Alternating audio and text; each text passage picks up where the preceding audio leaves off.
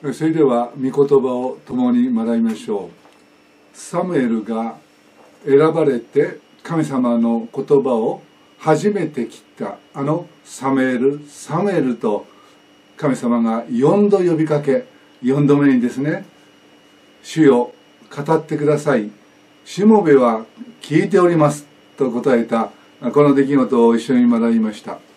今日はなぜ少年サムエルが選ばれたんだろうかそのことについて考えたいと思います、まあ、私たちはあのモーセが選ばれた。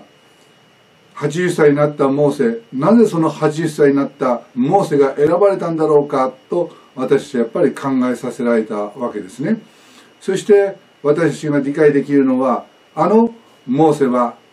父と母に祈られて本来殺されなければならなかったその状況の中であの足の船に乗せられてそしてお姉さんのミリアムに見守られながらそしてこのナイル川に流されていった時にそこにちょうど王女がやってきてこのモーセを見つけ自分が育てようとこのように、えー、決断した。するとミリアムがすぐに行ってこの乳母を連れてきましょうということでお母さんがなんとモーセの乳母として、えー、それからこのモーセが王宮に連れられていくまで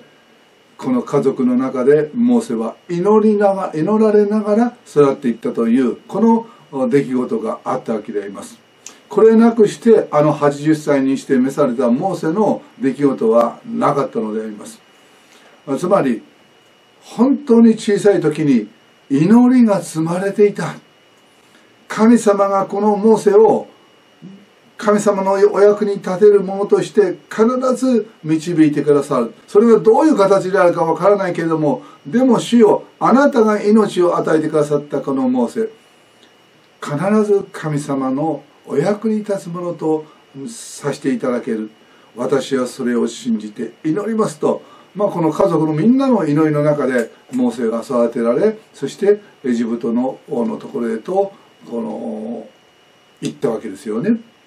そしてその約束が実現される祈りが実現したのは80歳になると、まあ、非常に長い後でありましたけどもでも同じように実はこのサムエルにおいてもハンナ母のハンナの祈りなくしてサムエルはいなかったというこのことも私たちは忘れてはならないんですね。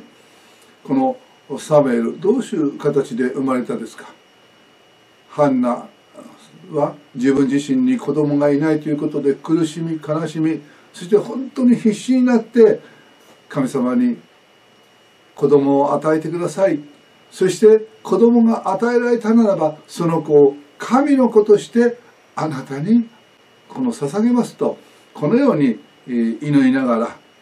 神様に求め続けていったわけです。そして神様はそのハンナの切なる祈りを受け止めてそしてこの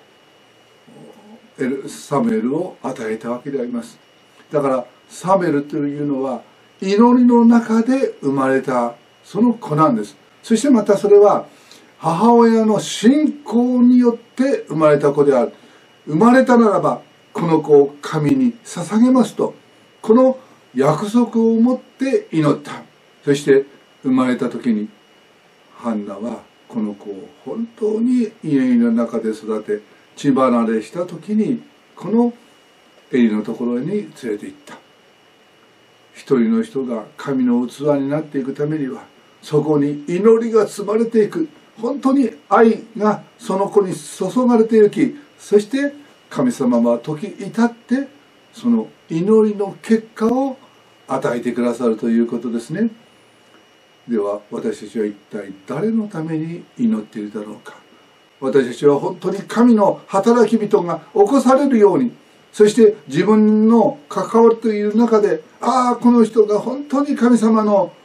祝福の器となるようにと祈り続けていく人はないだろうか